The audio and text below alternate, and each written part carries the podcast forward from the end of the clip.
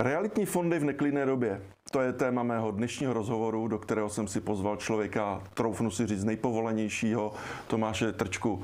Tomáše, vítej. Dobrý den. Eh, já tě krátce představím. Eh, Tomáš je můj bývalý kolega ze skupiny České spořitelmy, kde jsme spolu před mnoha a mnoha lety pracovali na projektu, na kterém jsem se také podílel, a to byl fond Rejko, vlastně, který, který byl historicky první, eh, dnes je největší realitní fond v České republice. Eh, Tomáš potom, eh, pak se naše cesty profesně rozešly, oba dva jsme změnili svá působiště. Tomáš pak působil v investice, kde se podílel na podobném projektu vlastně vzniku realitních fondů a dneska pracuje a je šéfem realitního fondu, samozprávného realitního fondu Triga. Takže to je Tomáš. Eh, Tomáši, já uh, žijeme v neklidné době, která věřím tomu, že musí nutně mít nějaké dopady eh, na realitní fondy a zejména jsou tady otázky poradců i klientů, jak to vlastně s těmi realitními fondy v této době je. Tak pojďme rovnou začít tím, jak se na vás podepsal COVID. Protože já o vás vím, že vy se soustředujete na komerční nemovitosti a samozřejmě, jako když držíte v portfoliu ty, ta obchodní centra, tak jestliže je lockdown, pak jsou asi potíže s nájemným. Jak, jak jste vlastně ustáli tuto situaci? Tak ty si uhodil hřebíček na hlavičku, protože my jsme v podstatě koupili náš, naši druhou nemovitost, obchodní centrum Rokycanská v Plzni 20. Eh, února a vlastně 13. března, tři týdny na to vlastně státním nařízením byly celé obchodní centra uzavřený, kromě těch eh, klasicky potravinových a, a nezbytných eh, surovin. Takže my jsme do toho skočili opravdu holejma nohama. Samozřejmě to bylo, byla velká výzva, myslím si, že jsme to ustáli dobře a úplně popravdě, kdyby se mě dneska zeptal, jestli i kdybych věděl, že ten covid nastane, jestli bychom tu Rokycenskou koupili, tak uh, musím říct, že bychom ji stoprocentně koupili stejně. No, já jsem se také díval vlastně na vývoj kurzu a musím říct, že ten covid tam není nějak patrný. Uh, skoro bych řekl, pokud, tak možná v pozitivním smyslu. Ano, samozřejmě dneska to hodnotit je podstatně jednodušší, než když jsme tím hmm. procházeli před těma eh, dvěma lety. Jo. Je, je, je pravda, že tam bylo poměrně velmi divoký období, než, než zasáhnul stát a, a to v podstatě podstatě byla určitá řevnivost mezi nájemníkama, mezi, mm. mezi, mezi vlastníkama center. Ty nájemníci k tomu přistupovali poměrně zjednodušeně. Vy jste ten bohatý majitel, tak, takže vy, vy musíte níst veškeré ty náklady a neuvědomili si, že, že i ten majitel toho centra má spoustu závazků, který musí, musí plnit. Jo? Ať už je to banka financující, ať už jsou to energie, které musí odebírat bez ohledu na to, že, že v podstatě centrum je zavřený, nebo služby, hlí, úklidy a, a podobně. Takže Nakonec naštěstí ten stát zasáhl, když si myslím, že mohl zasáhnout trošku dřív s programem COVID nájem a COVID nájem 2, který v podstatě tuhle situaci uklidnili a víceméně stát eh, to nájemné za tu dobu, kdy, kdy v podstatě byly nuceny ty, ty prodejny mít to zavřeno, také vlastně subvencoval. Částečně samozřejmě i my jako, jako majitel nemovitostí jsme museli přispět, ale v podstatě se to, já to beru jako operativu spíš, než, eh, než nějakou strategickou, strategickou věc, takže eh, bylo to samozřejmě náročný na, na management, na toto uřídit, protože když, když stát chtěl tenkrát eh, ověřený podpisy a podobně, máte 70 nájemníků, každý měsíc jim posíláte něco hmm. úředně ověřený, takže bylo to samozřejmě mašinérie. Nicméně myslím si, že jsme to ustáli velmi dobře a, a většina těch obchodních center to, to ustála velice dobře. Tak na vývoji výkonnosti je to konec konců vidět. Eh, tam jako nějaké zakolísání nebylo. Eh, sotva nám skončil covid, tak nám přišly další zprávy ze světa, a to válka v Ukrajině. Eh, já tam osobně nevidím nějaký úplně super přímý dopad, který by to mělo mít, ale možná, že něco vy vidíte, cítíte. My tam vidíme, eh, je to samozřejmě jako mix eh, toho, jak, jak, jak, jak to na ten svět působí. Jsou tam dokonce i určitá pozitiva pro náš region, konkrétně pro Čechy a Polsko třeba, protože spousta eh, vlastně zahraničních firm, velkých firm, které třeba měly centrály pro střední a východní Evropu v Rusku nebo na Ukrajině, tak v podstatě se z těch, z těch oblastí musí stěhovat a samozřejmě hledají, kde, kde by ty centrály nahradily. A samozřejmě Praha nebo, nebo Polsko, Varšava jsou, se nabízí jak, jako první náhradníci, tak, takže v podstatě z tohohle pohledu to má třeba konkrétně pro Polsko, protože Praha je relativně mm-hmm. saturovaná. Tady, tady ta no. neobsazenost je velice nízká, takže tady najít 3000 čtverečních metrů není úplně, úplně jednoduchý. Pokud jich chcete 15 tisíc, tak to už vůbec mm. není jednoduchý. Ale v tom Polsku stále ještě ta saturovanost není taková, takže ta, tam hodně těch právě centrál se přesunou do Polska. Takže to bych dokonce řekl, že je i pozitivní vliv na, na, tu realitní, na ten realitní segment. Ale samozřejmě pak tady jsou firmy, mm. které odchází. Typickým příkladem byla Sberbank, která měla pro to poměrně mm. hodně, hodně prostor a, a, a ty prostě ze dne na den zavřou, zavřou dveře a položí klíče a odejdou. Jo. Takže mm. to, je, to je určitě pro vlastníka nemovitosti poměrně jako zásadní mm-hmm. uh, problém jasně, tohle, jasně, tohle řešit. Jasně, jasně. Eh, ty se soustředuješ v tom, co říkáš na komerční nemovitosti. Asi je to logické, protože Trigea je právě fond, který se zaměřuje mm. na tento sektor. Mm, eh, dokázal bys ještě zhodnotit a možná i vysvětlit, proč třeba nejdete taky směrem do těch rezidenčních nemovitostí? Uh, ono je to v podstatě dáno nějakým, nějakým vývojem toho, toho trhu. Jo. I, I takhle vzniklo vlastně před těma v tom roce 2006-2007, když vzniklo Rejko, tak se soustředil taky na komerční mm. nemovitosti a většina těch fondů dneska je stále na komerční nemovitosti. Není to mhm. proto, že mhm. bychom nevěřili uh, rezidenci, ale je to, je to z toho důvodu, že my potřebujeme nakupovat velký celky. Ten, ten fond má skutečně poměrně velké přílivy, nebo nejenom náš fond, nejenom Trigea, ale samozřejmě v, uh, ten top, top 5, top 10 fondů mají poměrně vel, disponují poměrně velkým, uh, velkým kapitálem, mm-hmm. takže potřebují v podstatě kupovat velké celky. Není možné, aby jsme kupovali jednotlivé byty třeba po dvou, třech, čtyřech, pěti milionech korunách, ale potřebujeme koupit třeba 500 bytů, aby, aby aby ta investice byla někde řádově třeba od 200 milionů dohromady výš. A, a takovýhle celky tady zatím nikdy nebyly. Mm-hmm. Jo, v podstatě existuje tady historicky nějaký bytový portfolio, který zase je obrovský, to, to souvisí zase, uh, zase s tou mediálně, hodně mediálně pro, propíranou kauzou uh, okolo, okolo uhlobarona, ale uh, jinak tyhle projekty tady nebyly. A dneska v podstatě začínají vznikat. To znamená, že opravdu jsou developři, kteří se soustředí na to, že udělají uh, opravdu nějaký objekt, který bude mít 200 až 500 bytů a v podstatě podstatě nechtějí ty byty prodávat, ale chtějí, chtějí držet v nájmu. Takže proto ty fondy vznikají a, a proto je tohleto vhodný a, teoreticky nás to může asi přimět někdy do budoucna zvážit i tuhleto možnost. Jinak mm-hmm. obecně oni se chovají trošku jinak, ty rezidence a, mm-hmm. a ta rezidence a komerční nemovitosti. Komerční nemovitosti obvykle tam jste schopen dosáhnout většího nájemního, zhruba se to říká, že to je zhruba okolo 6%, když to, když to hodně mm-hmm. zjednoduším. Mm-hmm. Zatímco na té rezidenci vy jste schopen dostat pouze třeba 2% v tom mm-hmm. nájmu. Jasně. Na druhou stranu ceny těch nemovitostí rezidenčních rostou rychleji než, mm-hmm. než ceny komerčních nemovitostí. To znamená, že v podstatě když, když to schrneme tyhle ty dva parametry cena versus nájemný, tak, tak, tak ty fondy by měly mít podobnou výkonnost, akorát se skládají z trošku jiných složek. My, my, my víc věříme tomu nájemnímu a, a nesázíme na příliš velký zhodnocení ceny té nemovitosti. Mm-hmm. Zatímco u těch, u těch eh, rezidenčních bytů, tam prostě to nájemný není možný vyšroubit, při, zvlášť při dnešních konstrukčních cenách. Není, není možný mít víc než 2-3% mm, prostě toho, toho ročního inkamu, ale, ale na druhou stranu pravda je, že ten nedostatek těch bytů stále je, takže ty ceny rostou a, a ví asi Bůh jenom kam, kam až porostou. No, to, tomu rozumím. Eh, pojďme se podívat ještě na tu chronologii těch ran osudu, které jako dopadly na, na ekonomiku. Eh, možná i v souvislosti s tou válkou v Ukrajině eh, tady cítíme inflační tlaky. Eh, jak, jak může, nebo jaké, jaká, jaké má dopady inflace právě na zhodnocení toho fondu a jestli, jak vlastně se na to má dívat investor, eh, který do toho fondu investuje. Může nabídnout dneska realitní fond nějakou ochranu před inflací? To je taky velmi dobře položená otázka, protože eh, v podstatě nemovitostní fondy jsou jedny z mála produktů, který umí otočit tu inflaci ve svůj prospěch. Jakkoliv je inflace poměrně negativním jevem a všechny, hmm. nás všech se dotýká a, a, a vidíme to všichni při, při našich denních, denních peripetích, tak eh, nemovitostní fondy obvykle mají eh, takzvané inflační doložky u nájemného. To znamená, no. že jsou ty nájmy indexovány a každý rok vždycky po, po, po ukončení eh, vlastně se podíváme, jaká, jaká byla inflace za minulý rok a o to se ty nájmy proporcionálně zvedají. Mm-hmm. Takže v podstatě nám se zvedá příjem celkový toho, mm-hmm. z té nemovitosti mm-hmm. a protože my musíme ze zákona musíme vlastně oceňovat ty nemovitosti takzvanou výnosovou metodou, to znamená, my jako základ skutečně bereme to, kolik mm-hmm. z té mhm. nemovitosti nemovitosti jsme schopni dostat a ty smlouvy jsou dlouhý. Jo, takže, takže, takže v podstatě ta inflace je, řekněme, jeden z faktorů, který nám ten příjem zvyšuje poměrně zásadně. Asi to bude letos.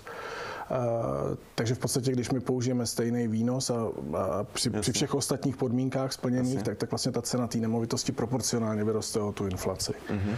Takže uh, z tohohle pohledu je to pro nemovitostní fondy relativně pozitivní jev, ta inflace. Samozřejmě pak záleží na tom, že je zapotřebí, aby ty, to nájemné rostlo vlastně schodně s tou inflací. Jo? Protože pokud historicky se to stávalo, že vlastně byla inflace relativně nízká, ale nájmy byly stabilní, mm. takže mm. pak, pak vám to příliš nepomůže, protože třeba po pěti letech, kdy ta smlouva skončí a ona vlastně naroste o tu inflaci a pak, když ji znova přejednáváte, tak, tak je stále, mm. stále na té úrovni. Ale na druhou stranu já si myslím, že budou muset ty nájmy vyrůst, růst, protože strašně dlouho stagnovaly, byly, byly opravdu poměrně stabilní a ve světě, kdy všechno ostatní roste, mm-hmm. tak si myslím, že je naivní si myslet, že zrovna nájemné bude to jediný, který mm-hmm. zůstane stále na těch předinflačních mm-hmm. úrovních. Mm-hmm. Takže myslím si, že dokonce dneska nám to potvrzují i developři, kteří staví uh, komerční nemovitosti a, a, a v podstatě oni, oni se potýkají s poměrně závažnýma problémama, protože ty, uh, vlastně ty náklady na tu výstavbu jsou dneska tak velký a tak dramaticky vzrostly, ceny těch surovin a, a, i, i vlastně té práce, mm. že oni dneska říkají, my nejsme schopni postavit komerční nemovitost kancelářskou, kde by, kde by nájemný mohlo být méně než 18 eur na metr.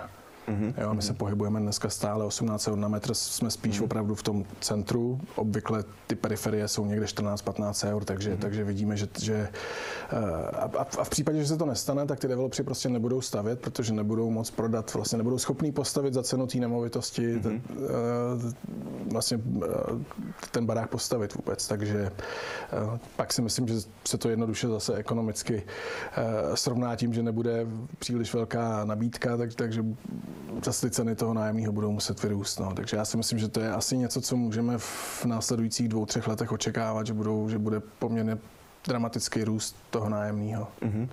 Jsme u těch smluvních vztahů, eh, výše nájemného, eh, inflační doložky. Tak eh, jak jsou typicky dlouhé ty nájemní vztahy, které v, třeba na těch nemovitostech, které vydržíte? Hodně se to liší typově. Jsou samozřejmě hmm.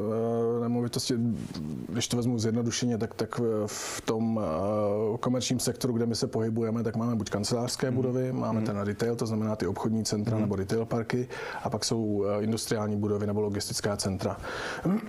Obvykle my máme, dneska máme asi 50 na 50 eh, retail a kanceláře. U, toho, u těch kancelářských prostor je dneska obvyklá délka smlouvy asi pět let zhruba. Mm-hmm. Většinou ty velké firmy, které se stěhují, tak chtějí mít nějaké obce na prodloužení.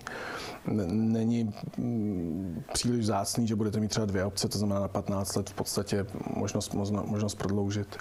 U toho retailu tam je to trošku obvykle nepatrně kratší, a na druhou stranu zase ty kotevní nájemníci, jako jsou například eh, ty potravinářské řetězce, jako, jako je Albert, Tesco a podobně, tak ty chtějí zase mít jistotu, že, že v tom místě budou dlouho, takže tam jsou ty smlouvy relativně dlouhý, takže tam, tam máme, myslím, eh, na tom jednom máme dokonce na, na 20 let. Mm-hmm. Já když se podívám na výkonnost, Podívám se vlastně, dívám se normálně na vaše stránky, roční výkonnost 7,21, dvouletá 11,8. Samozřejmě platí ta poučka, že minulá výkonnost není tou zárukou té budoucí. Ale e, jaký vlastně máte nakoupený výnos? Dá se e, o něčem takovém mluvit? Jako kolik dělá dneska v procentech ten nájemní výnos toho portfolia? My typově jsme asi někde uprostřed toho spektra těch, těch nemovitostních fondů. My, my se soustředíme na, na nemovitosti, které nejsou úplně ty nejdražší, to znamená, nejdeme do těch úplně nejlepších, nejkvalitnějších a nejlépe položených center, kde ty výnosy se pohybují dneska začínají 4%. Takže my jsme někde zhruba uprostřed, zase nekupujeme ty úplně vyloženě Bčkové nemovitosti v, v, těch regionálních městech, ale my se pohybujeme někde uprostřed a ten náš výnos obvykle je někde kolem 6-6,5 toho, mm-hmm. toho, toho hrubého výnosu té nemovitosti. My samozřejmě tím, že použijeme bankovní financování, tak, mm-hmm. tak ten výnos jsme s, schopni nabůstovat někde přes 10% zhruba. Mm-hmm. Jakou vlastně uh, finanční páku vidíte jako zdravou orientačně?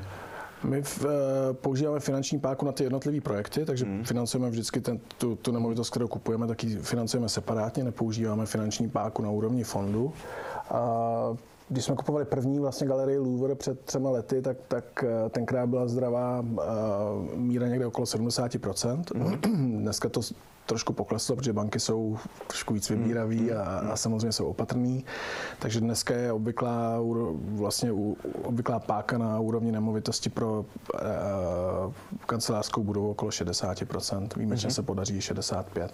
Mm-hmm. Tak my se dostáváme do dalšího vlastně typu nějakých ekonomických šoků, které přišly, a to je růst sazeb, ten jsme ještě neprobrali. Eh, jaký dopad má růst sazeb na vývoj eh, realitního fondu? Růst sazeb je samozřejmě nepříjemná věc. To, hmm. Asi to zná každý, kdo si chce vzít hypotéku dneska a, a měl před rokem, tak, tak eh, to může být poměrně dramatický. A třeba česká koruna tím, jak poměrně rychle vyrostly mm. úrokové míry mm. a předpokládá se, že mm. dokonce ještě příští týden asi ještě možná vyrostou, mm tak v podstatě musím říct, že český, českokorunový aktiva jsou nefinancovatelný, nemovitostní mm-hmm. aktiva, protože v podstatě pokud kupujete za 6% a budete si půjčovat za 7, tak, tak to nedává smysl mm-hmm. uh, ekonomický. Takže uh, my z těch našich pěti nemovitostí, který, který máme, tak pouze jedno je jediný je v české koruně. Tím, že jsme ho stihli koupit ještě před tím nárůstem, tak my, mm-hmm. my uh, obvykle všechny ty úrokové sazby jsou fixované na pět let, takže, takže my tam máme úrokovou sazbu, jestli si pamatuju dobře, tak už byla kolem 3% mm-hmm. na koruně, což na euru bylo výrazně méně. Mm-hmm. Takže ty, ty zbylé uh, nemovitosti máme někde okolo 2%, ale pocitujeme to teď a mm-hmm. pocitujeme to paradoxně i na euru, kdy, kdy v podstatě už se očekává, že i sazby eurový porostou.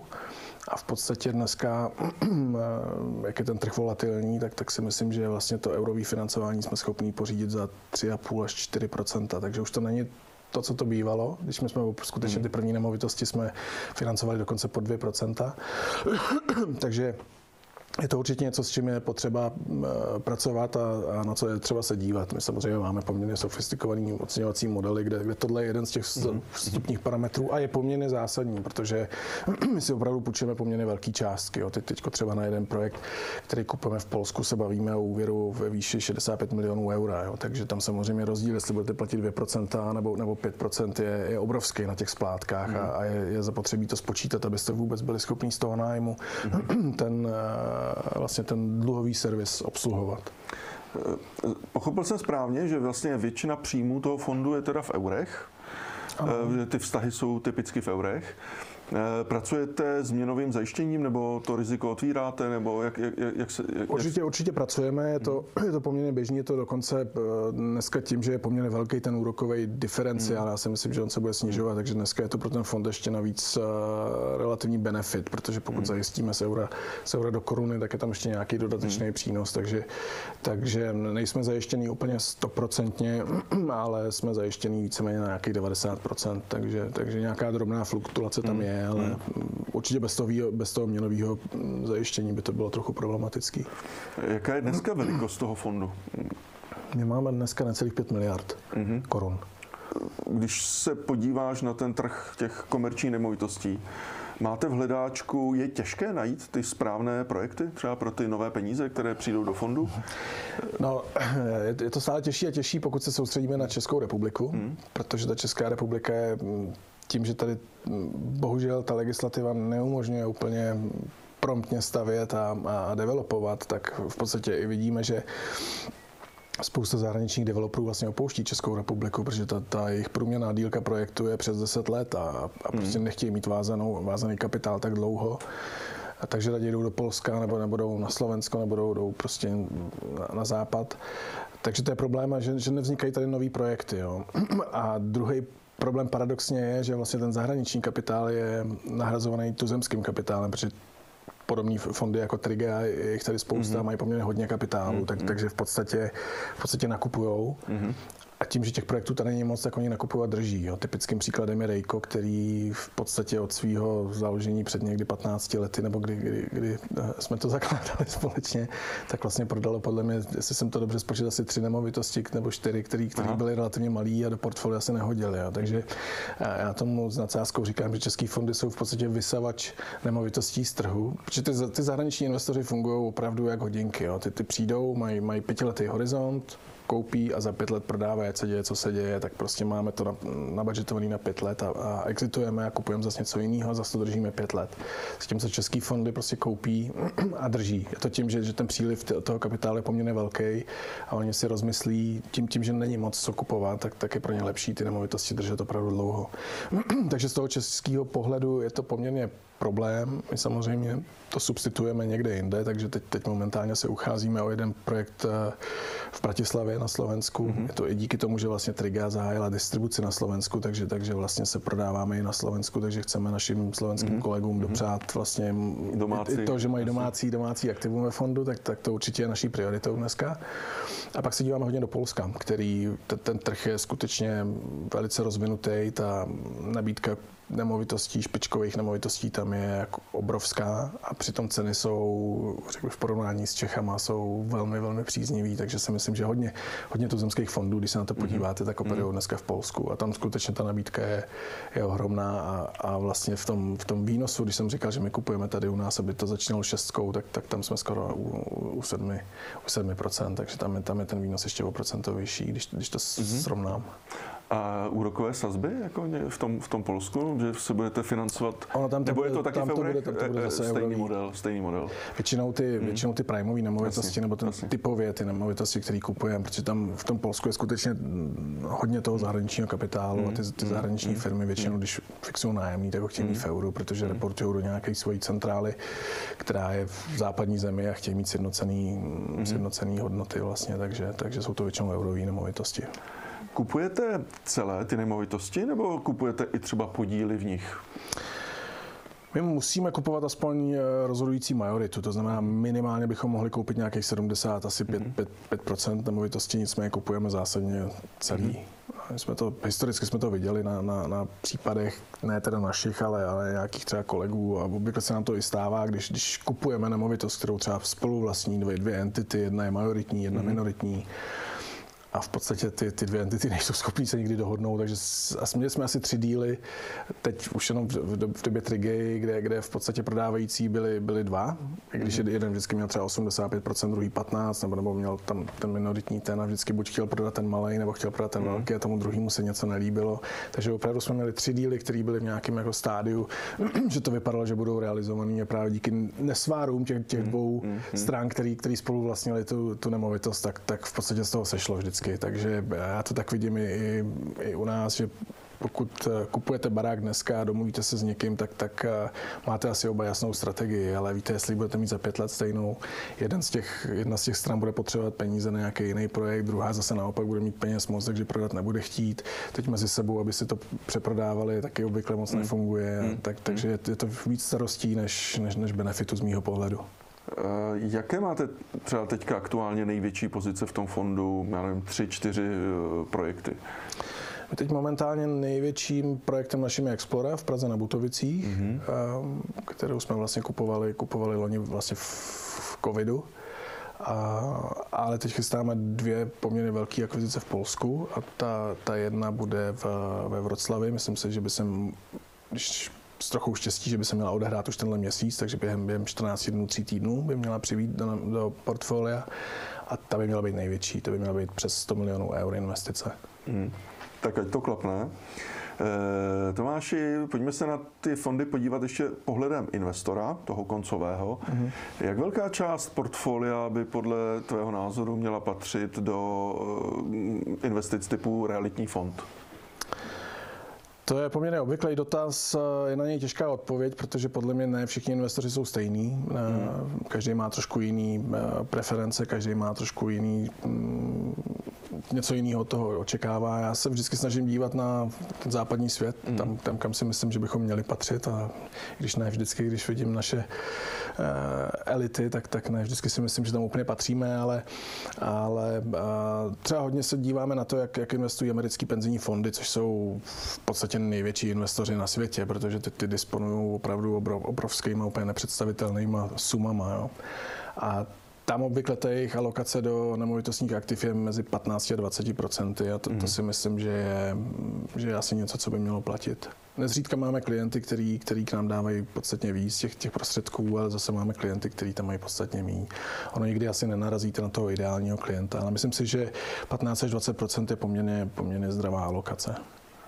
Je něco, co bys osobně chtěl vzkázat finančním poradcům, kteří se na nás třeba teďka dívají, něco ve vztahu k realitním fondům? Tak já doufám, že se jim realitní fondy dobře prodávají. Já si myslím, že je to vidět i na číslech. Dokonce v podstatě to už dneska několikrát zmíněný Rejko je vůbec největším hmm. Eh, fondem, nejenom realitním, ale vůbec největším fondem v České republice. Tak já jenom držím palce, že se těm nemovitostním fondům bude dařit dál a poradcům bych zkázal, ať nám zachovají přízeň a ať, ať nám odpustí některé naše drobné zakolísání, ale myslím si, že ty fondy fungují, jak, tak jak se na ně dívám, tak si myslím, že fungují všechny perfektně a, a je to opravdu skvělý diverzifikační nástroj. Kdybys měl mít ještě nějaké přání směrem k regulaci, k legislativě, co by to bylo? to, to, to asi ani nemůžu říkat.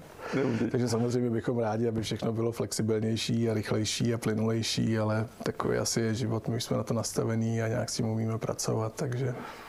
Takže tak, tak to byl Tomáš Trčka, děkuji za rozhovor. Já děkuji za pozvání, hezký den, nashledanou.